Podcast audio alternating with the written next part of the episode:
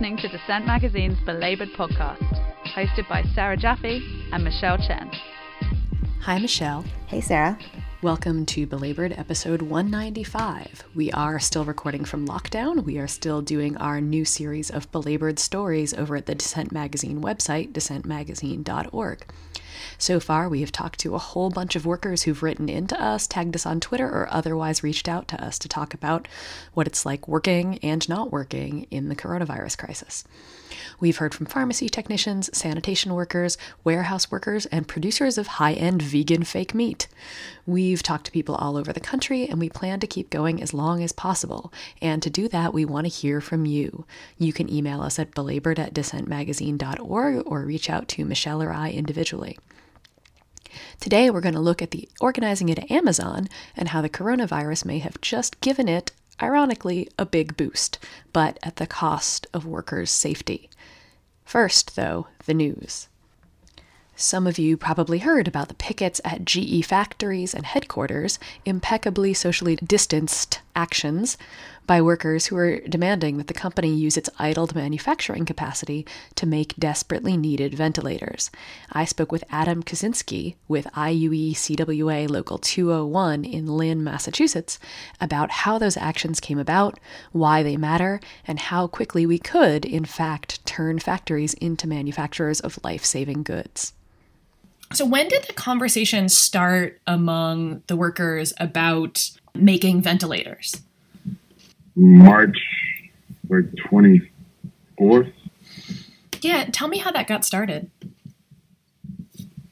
There's been, you know, deindustrialization happening. Right. Lots of manufacturing in the United States. Um, and we've been told it's inevitable, it's trade, it's competition.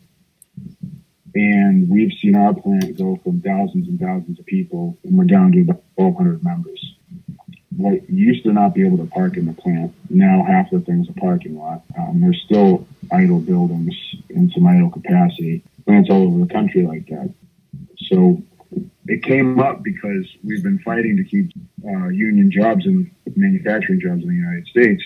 And right now, there's an opportunity uh, for these life-saving ventil- ventilators and um, and empty their idle capacity. It feels like a perfect fit. Absolutely. I mean, I've talked to folks at different plants that are being closed who have all sort of said like, "There's stuff we need to make. Let us make it." But this crisis really seems to drive that point home, right? So, in terms of of turning around and, and being able to manufacture ventilators or, or any number of different things that might be necessary now and in the future, um, how hard would that be, do you think? I think GE posted $95 billion of profit last year. So Yeah. uh, it, anything's possible. Manufacturing, right, is what workers in these facilities do. Um, and so I think that it would be totally, uh, totally possible for GE to make the kind of investments in manufacturing in these plants that would make ventilator production possible. Where there's idle capacity on machines right now, you could start making metal um, metal parts or ventilators within you know 24 hours. As Mhm. far as the assembly and the electronics and everything, Yeah. uh, I think that should that that could take a little bit more time. But Right. there's a huge demand for these things, and there's layoffs happening.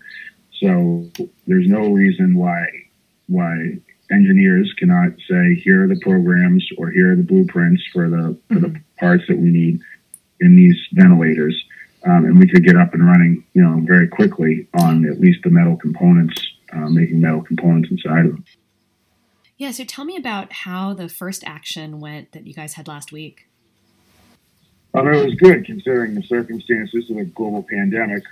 We found, you know, a, a short list of people to help um, to help get the message out out of concern for spreading germs, and and we decided to pick it outside of the plant in Lynn and then outside of GE headquarters Yeah. um, to raise this demand. The, the way that I look at it is that in every crisis, these corporations come out of it on top.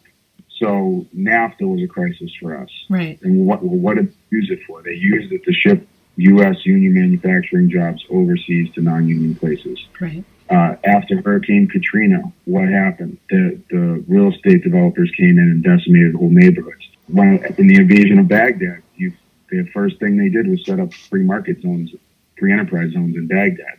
So I think that the union workers are tired of watching the rich and corporations take advantage of crises uh, in their benefit to screw us over.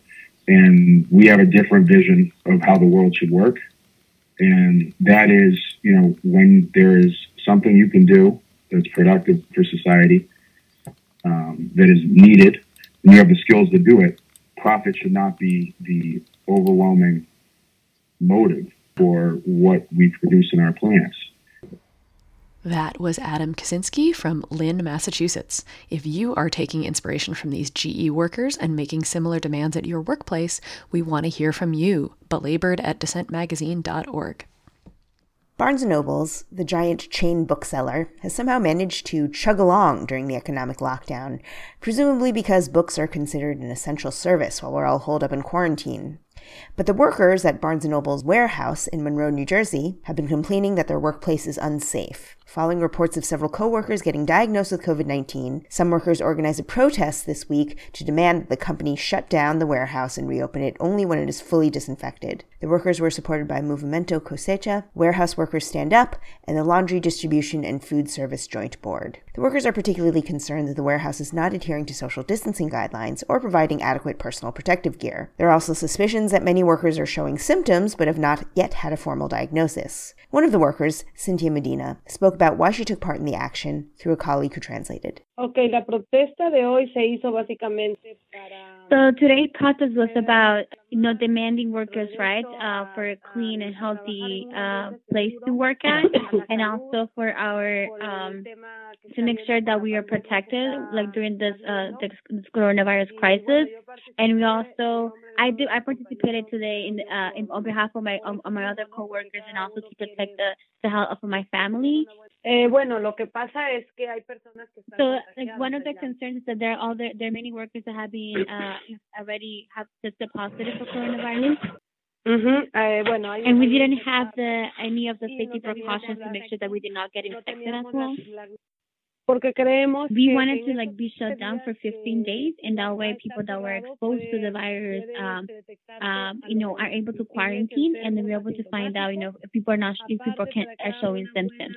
Also, we are asking people to get, you know, the company to pay for the days that we're gonna, for the 15 days that we're going to be out, or the, the, or the company is shut down, um, and also because we you know, like the, the workers are, um, you know, all, all our families can also be exposed to the to the virus. Eh, no, que regresemos nada más a trabajar a un lugar seguro. Because we want to return back to a place that is, is, is safe, that is clean, and we're also asking something that I missed. Sorry, is that they're also asking the company to uh, like disinfect the place of, uh, over the 15 days that they're going to be out, because they want to return to, to a place that is safe for work. That was Cynthia Medina, one of the participants in a protest at the Barnes & Noble's warehouse in Monroe. The Bernie Sanders presidential campaign is suspended, almost certainly over. The thing that began in 2015 as a wild long shot and introduced millions of Americans to the concept of democratic socialism is probably done. There will be approximately 6 million hot takes on what it accomplished, why it mattered. I wrote about it in my book way back in 2016 after that primary campaign ended. But today I wanted to take time to talk about Bernie on this week's podcast, not because the issues he brought to the forefront are more relevant than ever. I assume all of you listening know that. No, I want to talk about the worker organizing that the campaign did this time around, because it mattered and it was and is smart and powerful and something that campaigns going forward should learn from, and so, I think, should the labor movement. Bernie's base was always at least part of the so called new working class the young, the urban, often the downwardly mobile. This time around, the campaign looked at what it managed to do in 2016 and consciously built outward from that. The campaign targeted immigrant workers of color, particular workforces, You all probably saw the pictures of the pork plant workers in Iowa caucusing, or warehouse workers in California, nurses in Nevada.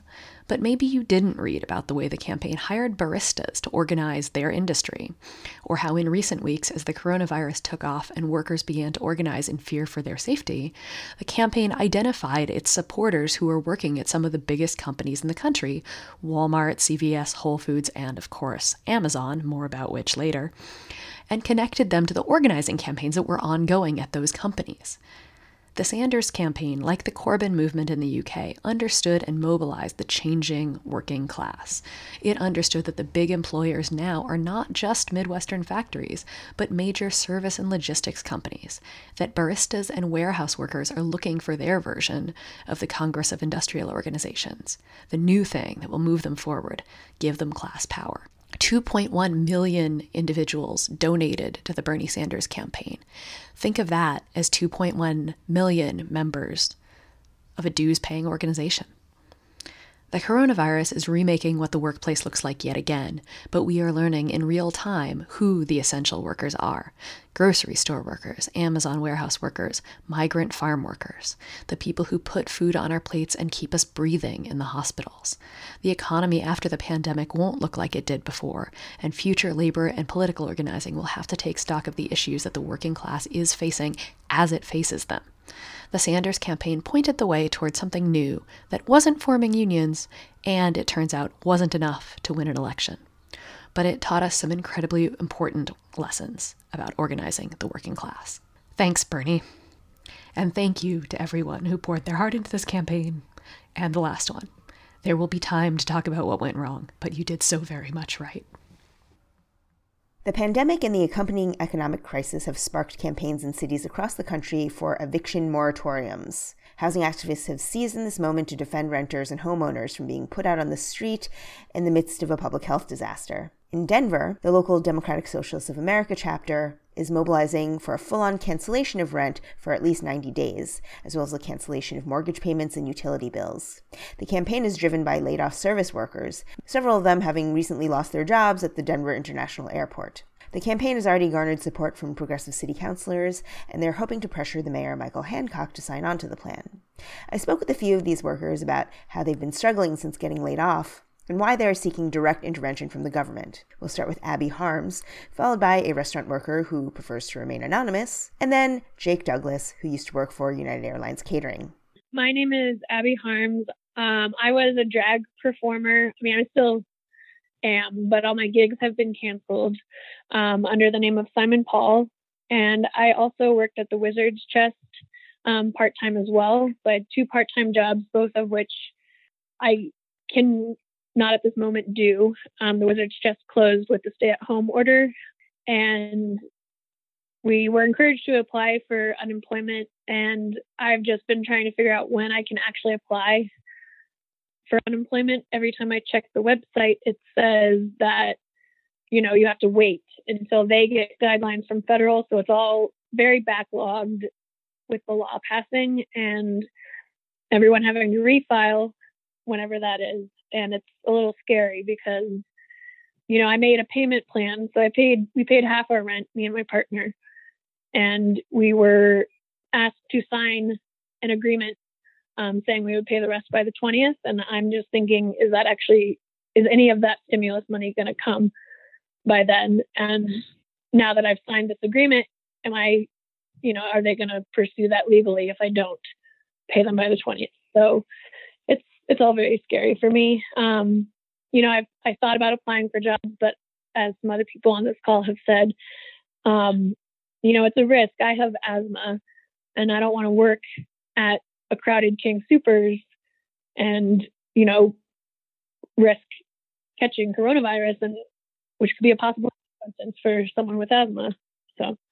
I work in the food and beverage industry. I work for a uh, independent restaurant group that is primarily um, located on the East Coast in, in Miami, Florida, and uh, Brooklyn. Um, we have one location out here.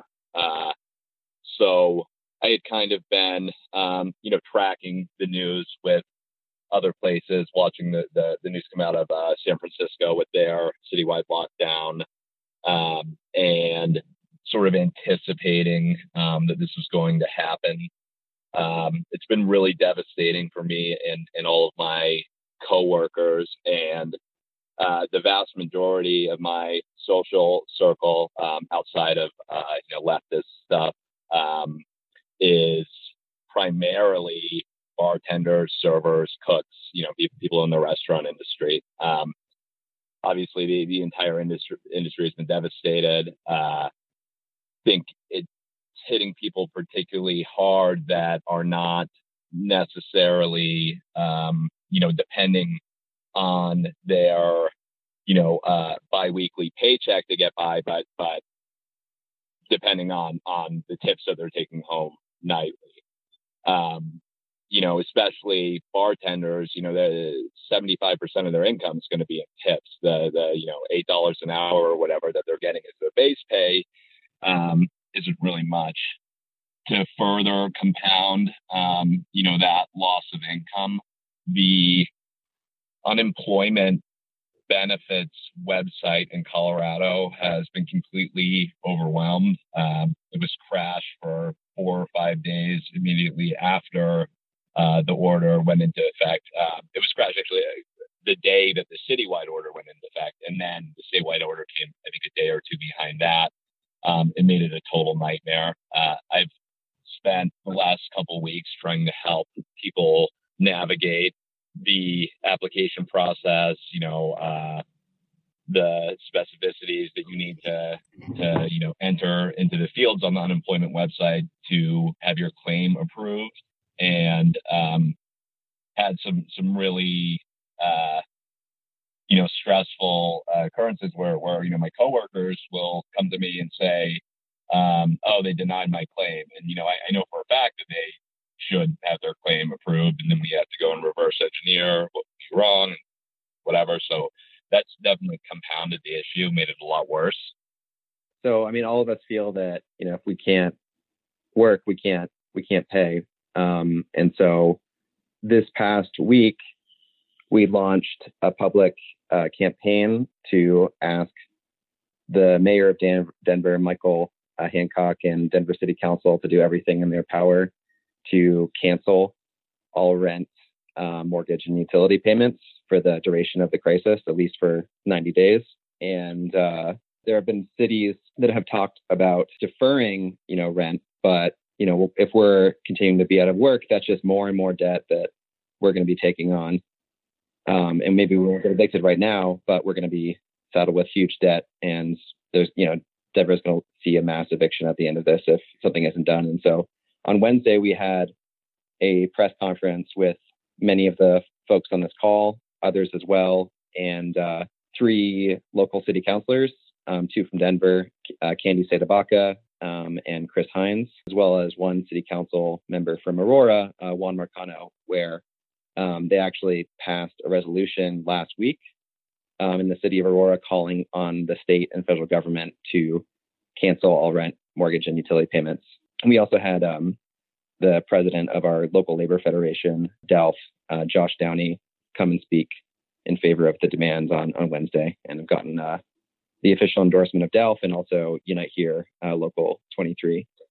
And so, yeah, we're we're doing everything we can right now to um, ask the city to help, um, you know, folks who are laid off like us to do everything they can to, uh, you know, provide relief because we're just not going to be able to. It's you know, not even a question of what's right and wrong; is that we can't pay.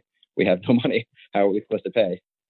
Something we've been hearing from the local apartment association is that, well, we should just work with our landlords to figure out a deal.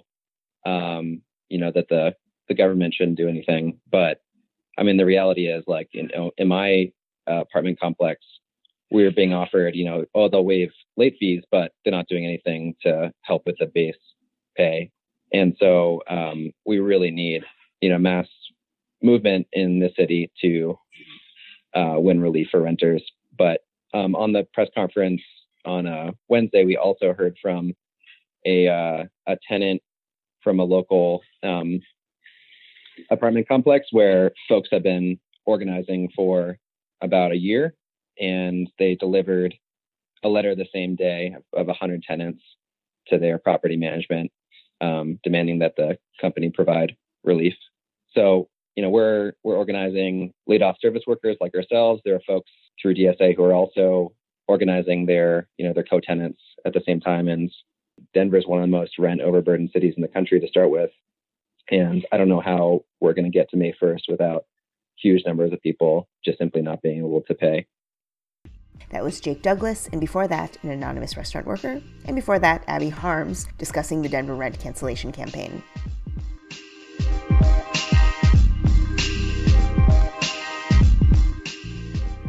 These past two weeks have brought a spate of walkouts at Amazon's fulfillment centers in New York, Chicago, and Detroit. The workers have been demanding that Amazon do more to protect workers' health in light of many cases of COVID 19 emerging at various Amazon facilities. It appears that many workers are finally reaching a breaking point with the constant anxiety and fear that pervade their workplaces. Amazon has responded by firing one worker organizer, Chris Smalls. And they're also rolling out some hefty PR about all the wonderful things they're doing to keep workers healthy and able bodied. Workers at Amazon's JFK 8 facility in Staten Island are not buying it. They staged a protest this week, their second so far, to demand that the company shut down the workplace, following reports of 25 workers diagnosed with COVID 19 in recent weeks. Like the Barnes & Noble workers, they don't want to go back to work unless they can be assured that they won't be needlessly placed at risk. I spoke with Jordan Flowers, a JFK 8 worker who is taking time off from work because he has an underlying health condition and is afraid of getting infected. I also spoke with Tanya Ramsey, a worker in the Detroit area who helped organize the walkout at her facility. Why did you walk out a second time? And I guess uh, what were you hoping to accomplish? Uh, so the first time, you know, it, the cases were kind of low. You know, we were just spreading awareness to the building that a lot of people, you know, COVID, COVID is a virus that can spread really fast and being in a warehouse with 5,000 people, you know, those 5,000 lives are at risk. So our message was to the people, you know, if you don't feel good, stay home, you know, just, you know, try to stay less outside the warehouse. I mean, try to stay outside the warehouse as much as you can. And our set, you know, it was successful. We had around 50, 60 people walk out the first time. And the second one for today, you know, we, we actually had around uh, 40, 50 people, almost the same amount, 40, 50 uh, walk out. But this time my message was even bigger because we're up to like 30 cases. 27 were confirmed, but you know, there's there's human resources telling people to be quiet about it. If you have it, they want you to be quiet. They're telling you you're gonna get quarantine pay. They're not paying you. So you know, our message now is we have to get our demands. We have to make sure that our warehouse is clean, and we should feel safe at and work at every day. You know, like I said, 5,000 people walk in and out, and we have to feel that we shouldn't fear we have to come in and work. We shouldn't have to have that type of fear in our body. We should feel like, hey, I want to wake up, go to work, make money for the week, you know, get paid. But you know what I'm saying, the fact that in a, in a time like this, we shouldn't be working 5,000 workers. We shouldn't be working at COVID, there's 30 COVID cases, and you're still operational. My team and I, it's our main demand. We want the warehouse closed, thoroughly clean for two weeks, and we want them two weeks pay. We want the two weeks. We want the two weeks pay, and then if we, I mean, at the same time, you should know you should have testing on, at least have testing nearby where, you know, if work you can test if workers are positive or negative, and the ones that are negative they can go back to work. But as of right now, they acting like they don't want to clean it, and they're just going to keep hiring people every other day. It was just they weren't doing enough to protect us, so we decided enough was enough and something had to be done. So we just kind of organized it and followed through with it. Were there any coworkers who were diagnosed or something, or was there something that set it off? Uh, yeah, we actually had two confirmed cases when we started doing it. So that was kind of like our breaking point. How long ago were the cases confirmed? One was on the 23rd, one was on the 27th, and then we got a third confirmed on the 4th, or on the 1st. And then we've had three, four, five, six then since then. That was Jordan Flowers and Tanya Ramsey, Amazon workers who have taken a stand to demand a safe, fair workplace.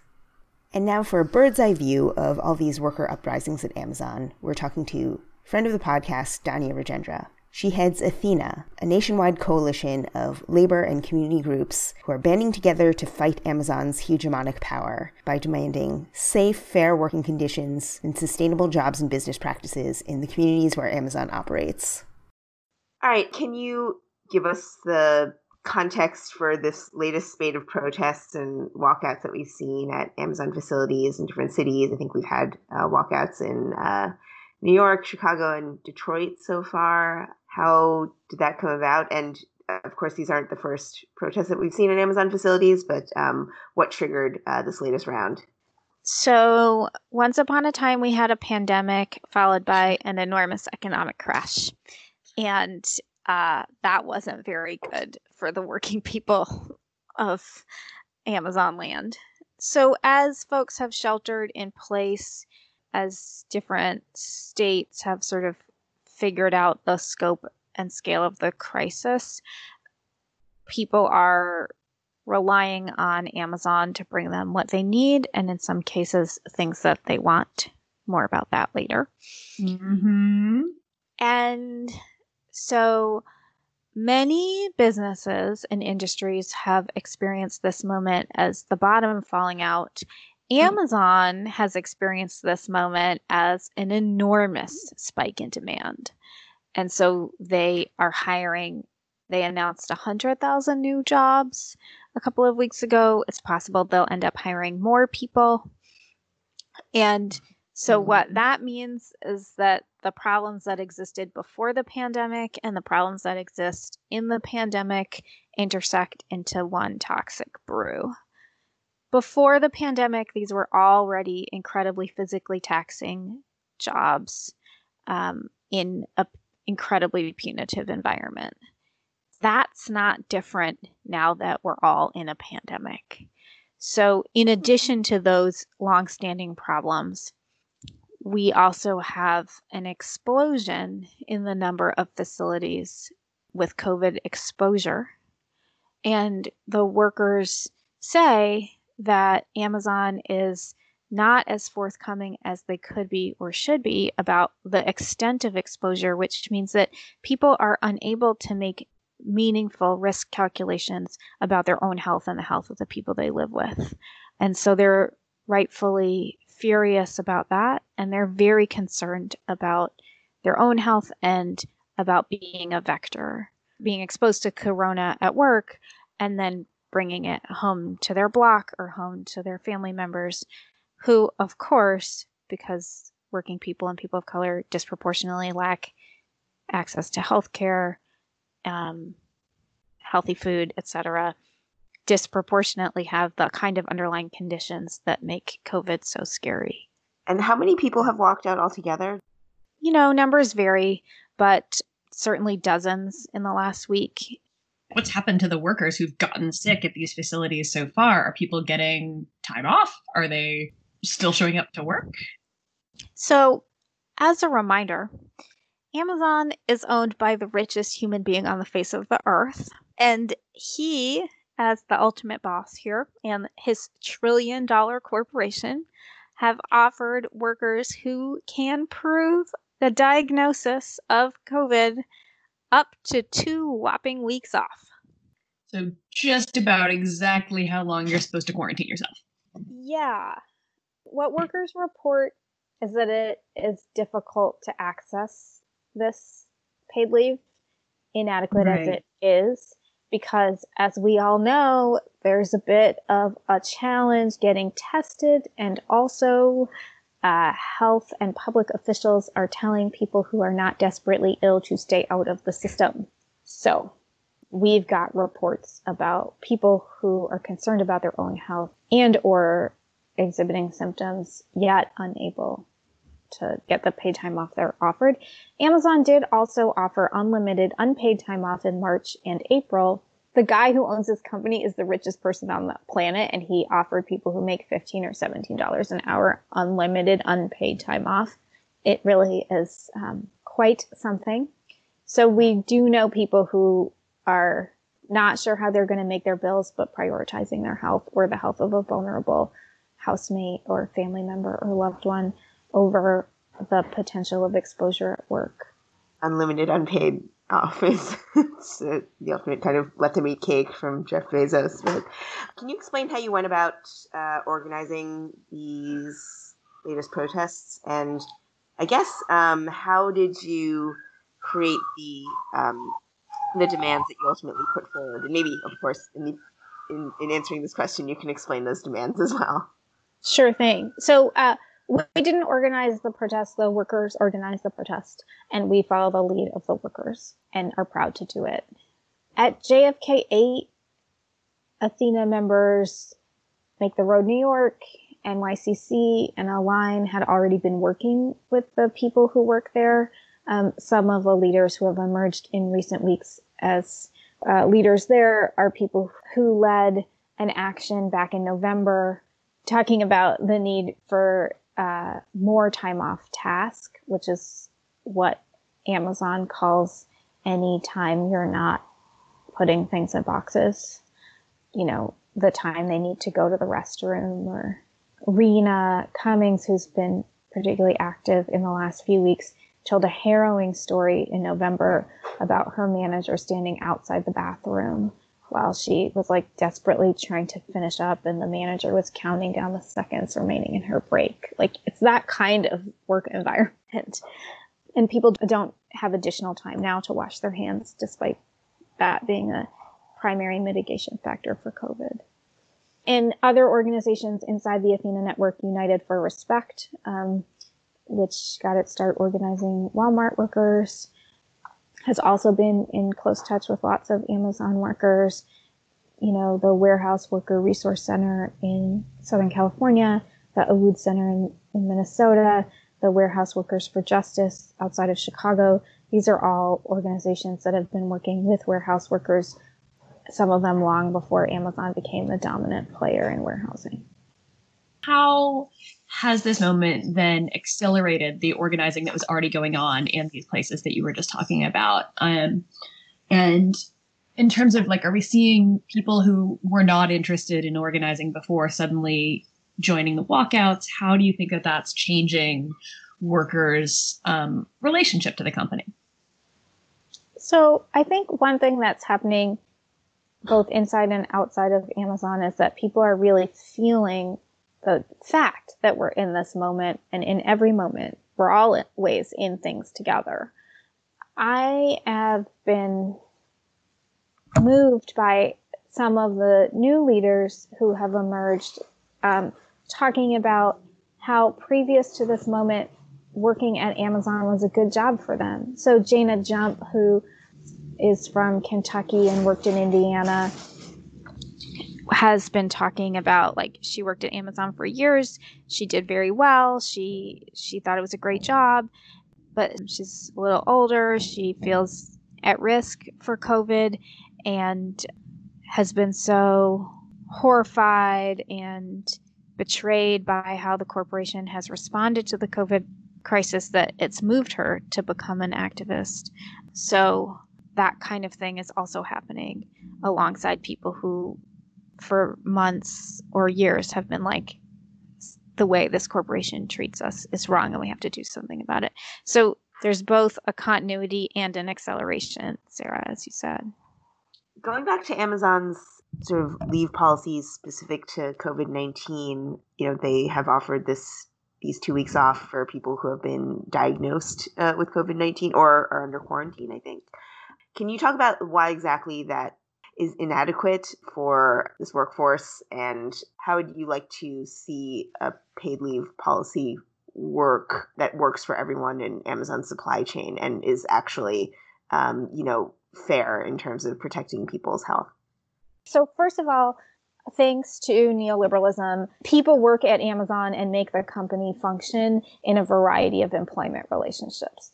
So in the fulfillment centers, um, which are big buildings full of people, for lack of a better term, putting things in boxes, those are people who are employed directly by Amazon, often full time, have access to healthcare actually. And um, those are the people who are eligible for this two weeks paid or unlimited unpaid time.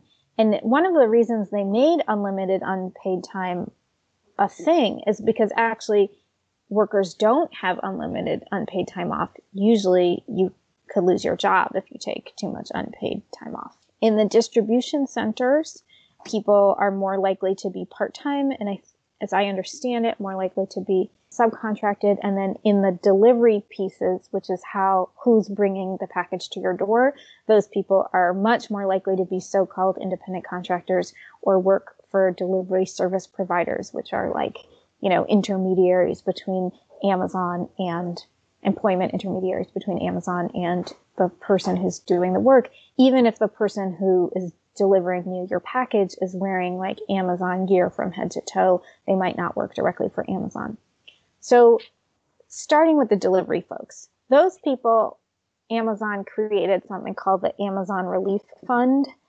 And those people, if their work is disrupted or if they get COVID, can apply for a grant of up to $1,200, which works out to 40 hours times two weeks times $15 an hour. Our position is that it's absurd that someone whose work is disrupted should have to apply for a grant to cover their hours. In the fulfillment centers, those are the people who are eligible for this new paid COVID time off, this two weeks that I was talking about. It's hard to get. Um, so there are many ways in which this is deeply inadequate. First of all, people might need to stay home if they're not sick because asymptomatic transmission is really a thing with COVID. And the person who knows best whether they are likely exposed is that person. And so the lack of paid sick time or paid leave, the stinginess and miserliness of only two weeks, which not everyone who gets sick recovers in two weeks, the failure to trust working people to know what's best for their own health, the health of the people they live around and with and around is really disheartening. So there are like levels to what's inadequate about it. But those are some of the things I would say. Like, really, what people need is a much more robust paid leave policy. Workers are telling us that they understand the importance and they're committed to making sure that people's grandmothers and, you know, whatever people have what they need in this moment of crisis and that they they understand why they would risk their own health to deliver something that someone needs, and less so for the numbers of products that they're moving that are clearly not yeah. essential. Does the Amazon paid leave policy does that include that? That doesn't include uh, taking time off to care for uh, a loved one who is ill, or it does um, not. If you it is, and or if and if you or, or anyone else in your household is immunocompromised, uh, you cannot sort of preemptively uh, take time off um, to nope. care for yourself you can apply for this paid time off if you can prove you have gotten COVID and are sick. So you have alluded to the thing that I was going to ask about next, which is that one of the things that the workers have stressed is that they should only be having to risk their health to ship out essential items and that they don't want to die for somebody's impulse purchases. So, how could this be enacted and what does it kind of tell us about the role that Amazon plays in our society now? I find it helpful to compare the continued continued delivery of non-essential items with their response this week that they were going to implement surveillance of people of workers um, and possibly fire them if they caught them violating the six foot social distancing rule inside their facilities. So Amazon is not only the way that people get the stuff that they order, it's also a data company. And their response, to paraphrase, has been sort of like, well, we had the stuff, so if the stuff's there, we're going to move it, but we're only accepting shipments of essential items. And then the definition of essential items is shifting. And there are questions about whether they're preferencing their own brands over third party brands. And there's a whole host of our work around Amazon's dominance over the people who use the platform to reach customers who are not Amazon itself. That's one set of problems, right? But m- much of what they've said in the media has been like, well, there's nothing we can do. That stuff is already in the system. As a customer, if you go on to Amazon.com, there's lots of things you can order, right? I think I saw a news story about rubber chickens. Meanwhile, They've yeah. made very few meaningful mitigation strategies that really protect workers. And of course, worker health is public health. But what they have announced this week is that they're going to start doing surveillance via camera in their facilities and discipline and possibly fire anyone who violates the six foot social distancing rule, which up until last week they were still telling people to try to stay three feet apart. So, I mean, they posted a picture of uh, how they're spacing out the seating in the break rooms. yeah, like, where they're like, people are sitting at every sit other here." table now. yeah, it's they didn't like make more seating. They just eliminated half the chairs, like it's musical chairs. So what they announced with this camera surveillance thing is they've got their best AI scientists on it, and they're like throwing every resource they have on the data side to try and make this surveillance function of their own workers so that frankly they can fire people who they say violate their terms right? Which is of, of course what they said about the worker they did fire at jfk8 last week. So it's hardly commensurate that they can't figure out how to marshal the enormous resources that a trillion dollar corporation, one of the largest on planet Earth, might have to effectively prioritize those goods that are really most important now, and therefore to, um, you know, reduce the risks that working people are taking in order to ensure that people get that stuff. That it's just deeply incommensurate with the kind of response around surveillance and punishment. Um, Yeah. you know. Yeah, I mean, we're seeing this all over the place, right? The response to inadequate government preparation is to blame people for getting sick. But so one of the things that has happened at Amazon is the governor of Kentucky, speaking of government, did order the closing, at least temporarily, of an Amazon facility after there was a COVID 19 infection there. Is that a good start? What would you like to see in terms of action from public officials on that front? more governors be like Kentucky Governor Beshear, please. So there was a COVID outbreak at this facility in Shepherdsville, which is just outside of Louisville. And mm-hmm. among the features of this facility is that the purpose of the facility is to process customer returns of apparel. My understanding mm-hmm. is that it was a Zappos facility and then Amazon bought Zappos. So, so the governor ordered the shuttering of all non-essential businesses. Amazon is like, "Hi, we're delivering whatever household goods and cough syrup to homebound people. We're an essential service." Well, that makes sense on the face of it, but somehow they're still continuing to do the sneaker return thing, at least according to news reports. So one of the things that Athena is asking, and that um, thousands of people are signing on to this ask, is to say to governors in the 23 states that have Amazon facilities, hey, can you check to make sure they're really just doing essential stuff? Because as you say, right, Mario Crippen in outside of Detroit and others have been incredibly moving about like willing to risk my health and the health of my family members to make sure grandma gets cough syrup, less willing to do that for someone's sneaker returns. Wait, they, so they didn't? They shut it. They almost shut it down, except for sneaker returns. Is that right? Or So they just shut down. So that one facility, that's what they did, apparel Okay. returns. And so they shut it down for a week. Um, Okay. and I think, you know, time is a little fuzzy these days, but I think it's reopened now. But that kind of executive action from public officials is exactly what we think should be happening across the country where Amazon is insufficiently protecting both public health and worker health.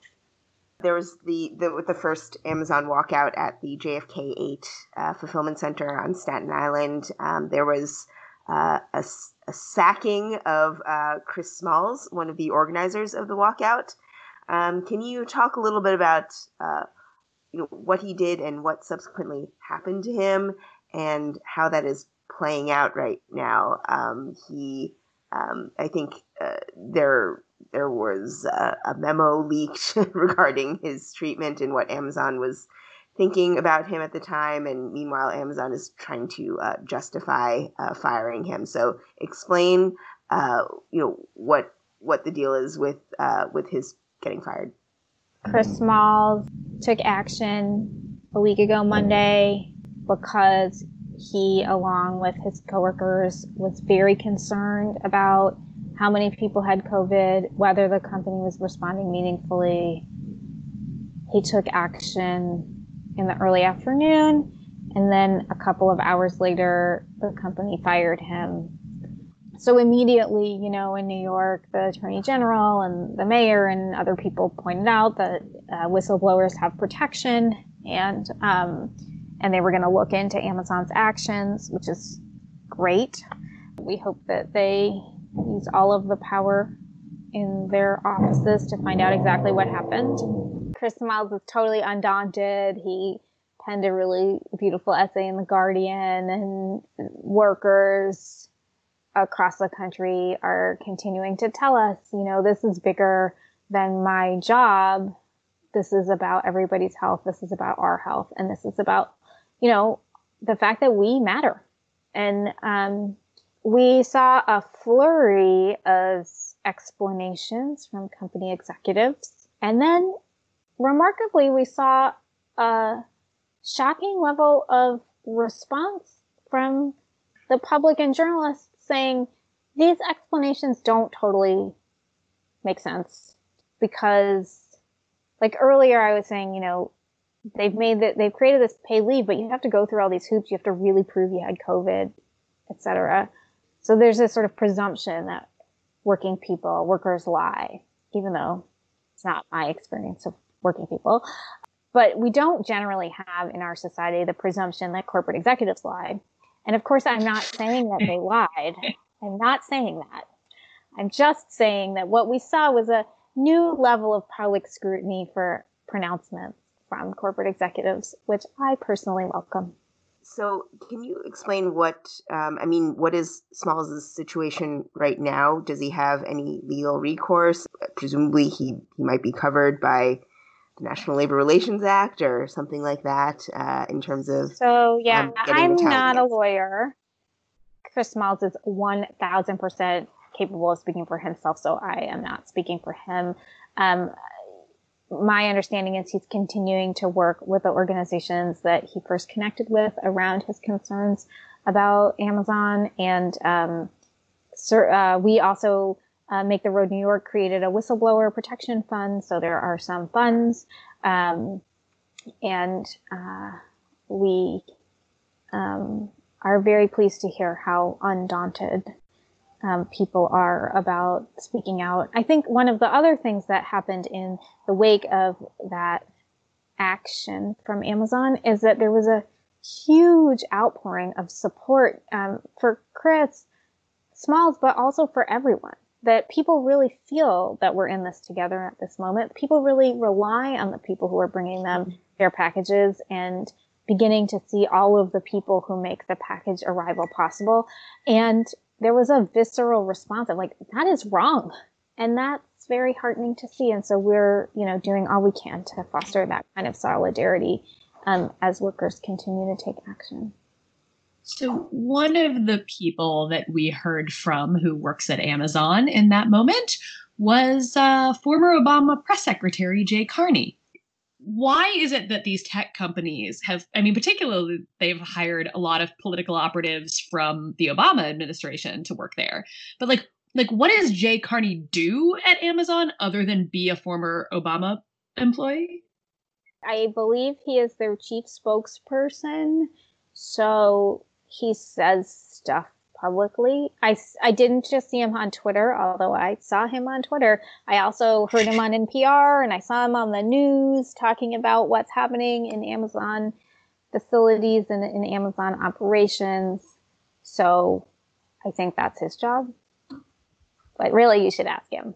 Yeah, but I mean, there there's clearly this movement from the Obama administration into the tech sector um, and there's something there's some sort of mutual back scratching going on here right? Like there's a reason that these companies want jay carney and it's not just because he's a uniquely talented spokesperson because presumably amazon can hire all sorts of people.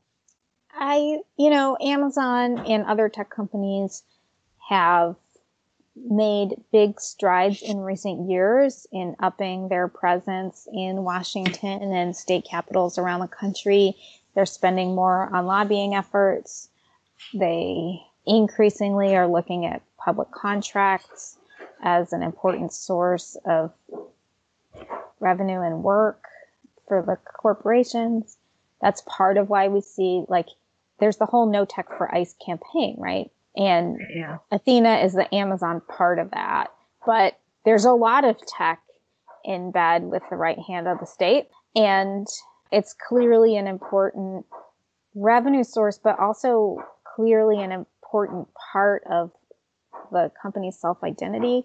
So it's not just Amazon, right? Like Salesforce yeah. refuses to cut their ties with the immigration authorities. Amazon suing the Department of Defense over this big JEDI contract for cloud computing that went to Microsoft. Like, there's a lot there around that. Um, and I think some of that is about money, but uh, much of it is probably about power. And then, so related, and you mentioned that the tech against ICE organizing, but what's been the response to from white collar workers at Amazon to the warehouse workers' actions recently? Oh, the solidarity is so amazing. oh, so, so exciting. Amazon Employees for Climate Justice, uh, which is not a part of the Athena Coalition, publicly announced their support for the blue collar workers. Soon you'll see a wave of solidarity selfies and other kinds of expression of solidarity from other parts of tech. I imagine that will only increase as efforts continue. Uh, we saw it last year during Prime Day when the AWOOD Center members who work at Amazon walked off the job and there was a white collar delegation in solidarity with them and these like incredible solidarity notes from around the world where people wrote about their shared commitments together. Before we leave the punitive and Chris Small stuff, I did want to say that part of what was leaked in that memo was how hair raisingly racist their response was. Mm-hmm. Yeah. Right? Like Chris Smalls, Mario Crippen.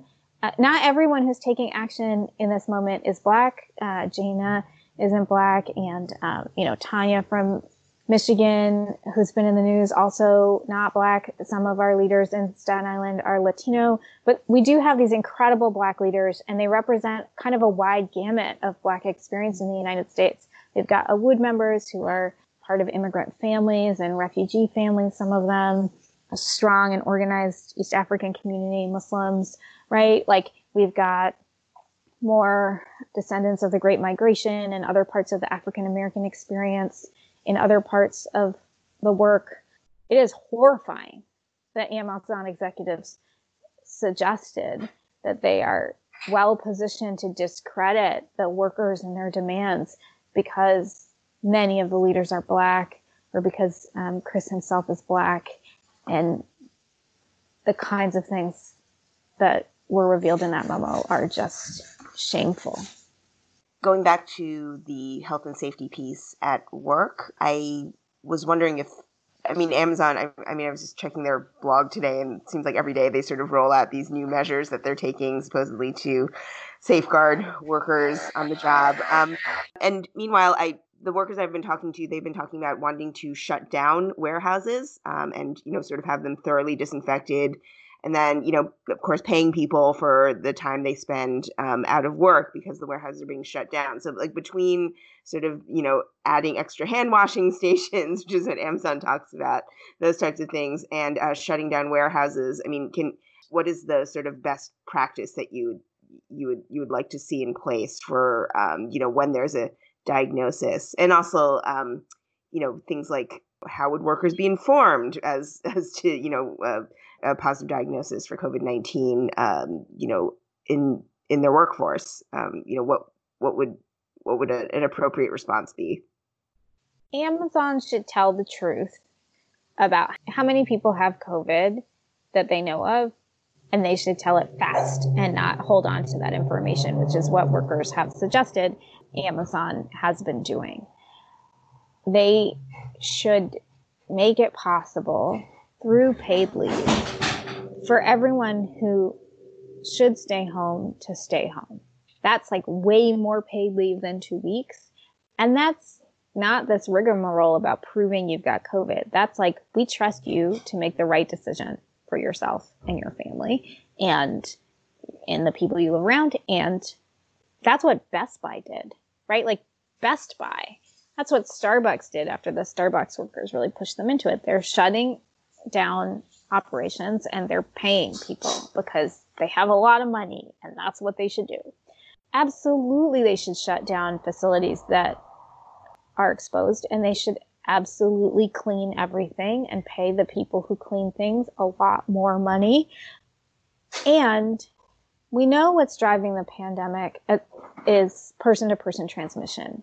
And so, in thinking about shutting down facilities for deep cleaning, it is about the surfaces because science suggests that the virus is viable on non porous surfaces like plastic and stainless steel for up to three days. But it's not only about the surfaces, it's also about all of the kinds of mitigation factors that are in, inherent in these big facilities full of people working their butts off at physically taxing jobs.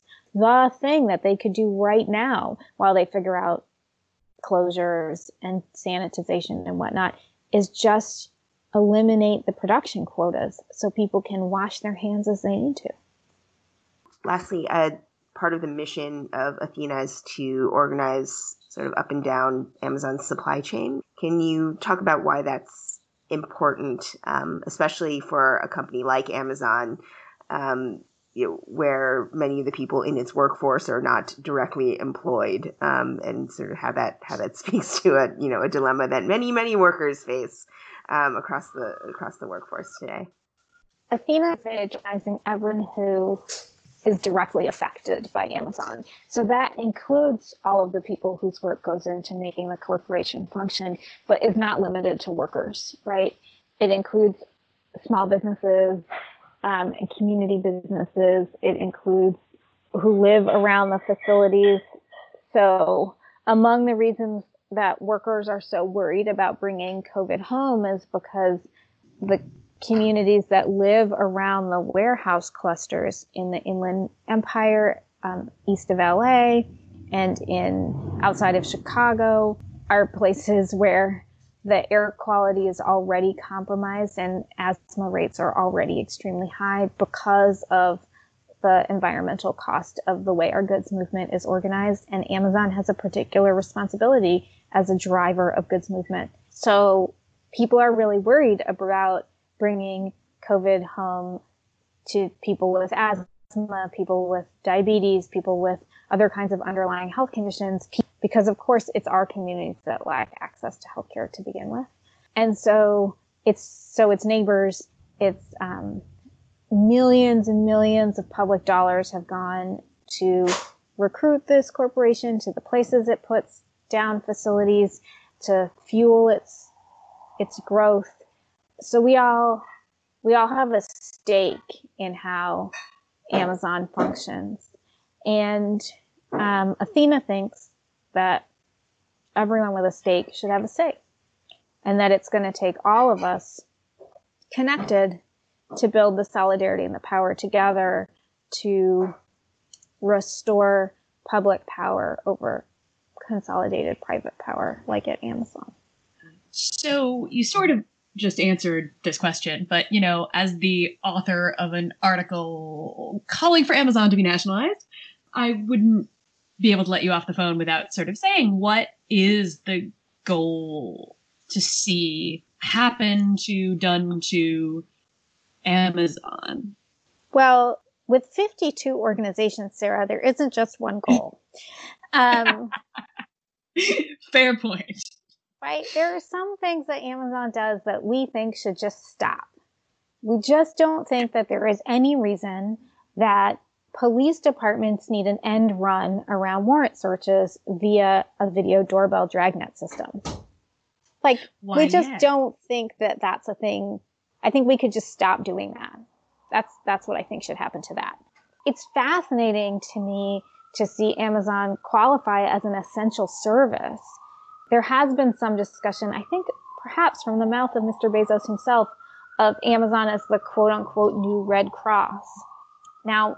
The Red Cross, as you may recall, is a nonprofit organization. It's not perfect, but it is not deliberately dedicated to consolidating as much wealth as possible into very few hands. That is not its its purpose. So it's fascinating to watch this distribution network be classified as an essential service, which raises a bunch of stuff that um, scholars like Sabeel Rahman from Demos and Zephyr Teachout and others have raised about like, is this a public utility? Are there examples from the progressive and the populist traditions where we might um, adapt the regulatory frameworks we've already established for things like essential services or necessary interstate commerce or whatever that apply to the reality of what Amazon is.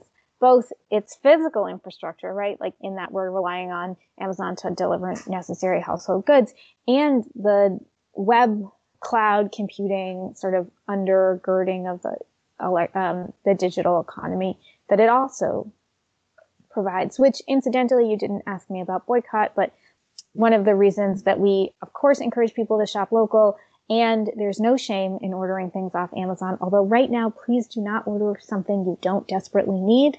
Um, is because the revenue driver for Amazon is Amazon Web Services and extricating your business from Amazon Web Services is extremely difficult. I was going to say, I mean, uh, we're all talking, I mean, we've primarily been talking about the retail side now, but, um, you know, Amazon relies so heavily on its cloud computing services, and so to some extent, it's almost like, um, yeah, you can see why why it, it right. increasingly treats um, these frontline workers as expendable because um, you know the its real its real massive investment is in this thing that we can't even see. So um, it's kind of depressing.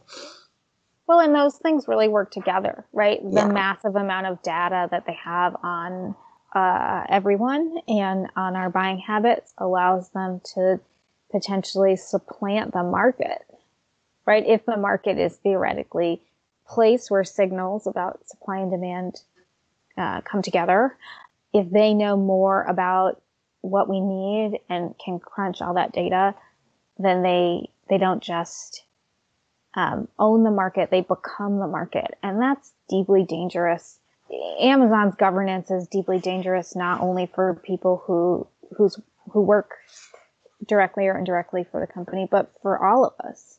And that's that's why our tagline is delivering democracy, and that's why we're so focused on um, making sure that everyone who is touched by Amazon in our society has a way to connect to the kind of public infrastructure and public regulation and, and public power that is appropriate. I think that covers it. Unless I um, excellent. didn't get to want to get to, Nadia. I just want to do a call for solidarity. Like, hey, listeners of Belabored, please post a solidarity selfie and tag us in it so we can retweet it. We have a little graphic that helps people express solidarity with the with everyone bringing stuff to your door. We are all ears about creative new ideas about how to express solidarity when it's not possible to show up with a sign at a picket line. So get at us on Twitter or on Facebook and send us your best ideas and we'll do our best. Uh, and, and, you're still circulating that petition, right? Um, mm-hmm. Sign on to our online petition because that too is a way in which we build power. That was Dania Rajendra of Athena. And you will find links to everything we've talked about here at dissentmagazine.org. And if you are an Amazon worker, we want to hear from you. Email us at belabored at dissentmagazine.org. You're listening to Belabored, a Dissent Magazine podcast. Links to articles mentioned in this episode may be found at dissentmagazine.org.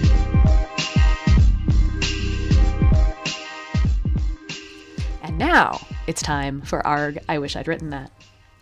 I've been joking a lot lately that everyone is a labor journalist now, but it remains true that some people are better at it than others. This week, I'm giving some kudos to friend of the show Susie Cagle at The Guardian, who wrote a piece titled California's Farm Workers Pick America's Essential Produce Unprotected from Coronavirus. She begins, quote, Amadeo Sumano picks strawberries with his bare hands in Ventura County on California's central coast and packs them into plastic containers bound for supermarkets. He received a letter from his employer informing pickers about the importance of hand washing amid the coronavirus outbreak. But Sumano, 38, and his co-workers, he said, have not been given any gloves. Nothing has changed at work, Sumano said in Spanish. The distance principle, six feet between people, does not work in agriculture. He worries about getting sick or having his hours cut as some growers contend with a loss in food service orders, and the financial pressure that would come with either scenario made even more intense because of his undocumented status. It is an honor to be a farm worker and an essential worker, said Sumano, but I have many worries. End quote. The agriculture companies in California who produce Cagle notes two thirds of the country's fruit and nuts and one third of its vegetables say that their workers are protected, but the workers tell a different story. Cagle writes, quote, Researchers and advocates estimate between 60% and 75% of California's more than 400,000 agricultural workers are undocumented. The United Farm Workers of America estimates only 10,000 are unionized. An additional 20,000 are in California on H-2A visas, a visa category that has seen some processing delays amid coronavirus shutdown orders. End quote. Advocates for farm workers continue, quote, what we noted immediately was that workers were not being provided protections or information. Growers are not even trying, and that's gotten workers very scared, said Armando Elenes, Secretary Treasurer of the United Farm Workers of America. The last hands that touch that produce before the consumer puts it in their mouth is a farm worker's hands, so we better care about what happens to these workers. He laughed at the notion of growers voluntarily offering hazard pay to compensate for their new risks, as some frontline workers in other sectors have demanded. The essential part doesn't show up on their paycheck. They're lucky to get minimum wage, he said. They're getting paid the same, yet they're exposing themselves to more dangers, said Irene de Barraicua, spokesperson for Lideres Campesinas, an advocacy organization of and for California female farm workers. There is no standard for safety orientation. Sometimes we're hearing they just get a five minute talk, stay six feet apart, don't do this, don't do that, but they're working in big crowds. It feels like it's not being taken seriously because the money is more important. End quote. Farm workers, too, are a high risk workforce for many reasons, Cagle notes an aging labor force facing higher rates of respiratory disease and hypertension. They often live jammed into small apartments, further increasing their risk. And the social safety net those workers rely on is strained to the breaking point dealing with the crisis already. Finally, the real fear is that the work might go away. Even though Americans' food demands haven't disappeared, the closing of restaurants has shaken up the supply chain and means that food is rotting unconsumed. Cagle has a further piece on this subject also at The Guardian this week, and we recommend you keep up with her work. You can also find my interview with a Florida farm worker, a member of the Coalition of Immokalee Workers, in our Belabored Stories coverage at the Dissent website, dissentmagazine.org. And if you are a farm worker, get in touch with us at belabored at dissentmagazine.org. My pick for ARG is Capitalism Caused the COVID 19 Crisis by Andrei Markovchik in Jacobin. Now, I know that many people are saying that the pandemic is an embodiment of long-standing inequalities in society, but can we really say that the crisis we are living through is a product of capitalism itself? Turns out you don't have to look very far to see evidence of the nexus of politics and profit in capitalism that has made the current crisis not just likely, but inevitable. Markovchik starts with the overarching political narrative surrounding the coronavirus crisis, which is that the world has been caught off guard, and the economic devastation and social chaos we're experiencing now are the fallout of an unforeseeable catastrophe. He notes that the Trump administration, which has been pushing to open the US for business as soon as possible, wants to convince us that capitalism is what will ultimately save us, when in fact it was a driving force that rendered the world, and particularly the world's wealthiest country, utterly ill prepared for the pandemic. Markovchik gives some concrete examples of how we got to 1.5 million cases of COVID 19 worldwide. After the SARS epidemic, back in the aughts, California ramped up its pandemic preparedness by building three mobile crisis hospitals and setting up a medical equipment stockpile, including N95 masks and ventilators, along with 21,000 hospital beds. But it took yet another capitalism induced crisis, the Great Recession, to upend this pandemic readiness infrastructure just five years later. Governor Jerry Brown and the Democrat controlled legislature in 2011 imposed a severe austerity budget that effectively gutted the system that had been put in place. Tragically, that stockpile of N95 respirators, so desperately needed now, soon disappeared as those resources were stripped down in the name of fiscal savings. Another example of how capitalism makes us less prepared for pandemics involves not government austerity, but the greed of the medical device industry. A decade ago, a small manufacturer developed a model of a cheaper ventilator that could be quickly deployed at scale in the case of a pandemic. But, as the New York Times has reported, the invention was frozen when the company that manufactured it got swallowed by Covidien, a big corporation that is also in the business of ventilators. More expensive ventilators, that is. Some haggling over the purchase price ensued, and it led to years of delay. Meanwhile, today, federal and state governments are scrambling to meet the soaring demand for ventilators in hospitals overwhelmed with COVID 19 patients. It's impossible to calculate how many lives may have been lost due to this delay in procuring the ventilators, but it's safe to assume that had the government had the foresight to obtain these ventilators years earlier, our hospitals might be slightly less desperate for such a basic piece of medical equipment. But that's the thing about capitalism it forces all future planning to center around generating profit rather than protecting public health and welfare. Markovchik writes, quote, It's never been clearer that the billions in profits that pharmaceutical and medical device manufacturers have raked in over the decades as the price of private efficiency have left us with exactly nothing, unquote. An alternative to such a ridiculous market based system would be nationalization. And the call for nationalization has in fact been ringing louder and louder as the pandemic metastasizes and our privatized, decentralized healthcare system buckles under agonizing pressure. The third example of how capitalism is bad for our health is an illustration of what happens when corporate interests capture part of the public health infrastructure. The Hahnemann University Hospital in Philadelphia was shut down last year because it was supposedly not profitable enough to justify its continued operation. To cope with the influx of COVID 19 cases, though, the city of Philadelphia sought to lease the hospital. However, it gave up when the owner, a real estate firm, demanded a usurious sum of nearly $1 million a month and now the hundreds of beds inside that hospital are idling. Perhaps nationalized hospitals could have prevented this absurdity. I guess we won't know until the next pandemic. For now, it's too late for the cities under siege. New York State, like Philadelphia, has also hemorrhaged hospital beds in recent years. In fact, 20,000 hospital beds have vanished over the last two decades. It's about a 28% drop, driven by Albany's relentless demand for cost efficiency. So now, in New York, the epicenter of COVID 19, we're in the middle of a pandemic with no end in sight, enlisting the help of the Army Corps of Engineers to convert public spaces into field hospitals. All because years ago, we decided to slash hospital beds in order to save money.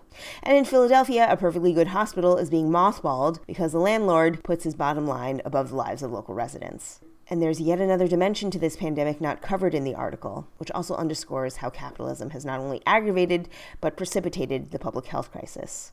Here in New York, we're seeing the disproportionate impact of COVID 19 on communities of color, particularly Black and Latinx households. that are the least prepared of all for the onslaught of the virus. They face poverty, institutionalized racism, language barriers, and lack of access to health care.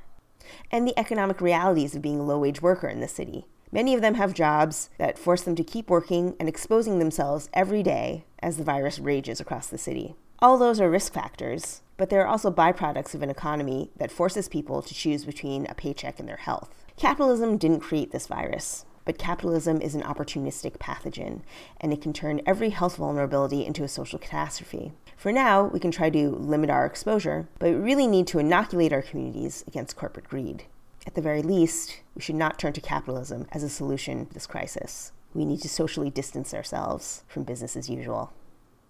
And that's it for this episode of Belabored. Thanks to Natasha for making us sound good. And you can go to dissentmagazine.org to get all of our archived episodes. And you can also sign up to be a sustaining member of this podcast so you can keep on supporting the work that we do.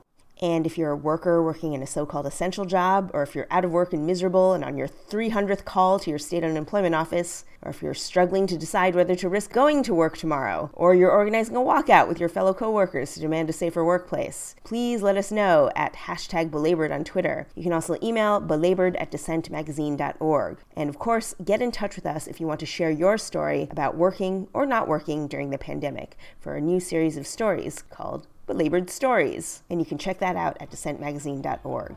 Stay safe and over and out. This life is hard, so hard I must go. 825, hair lock, we You've been listening to Dissent Magazine's Belabored podcast. For the entire archive of past episodes, visit dissentmagazine.org. Join us online using hashtag belabored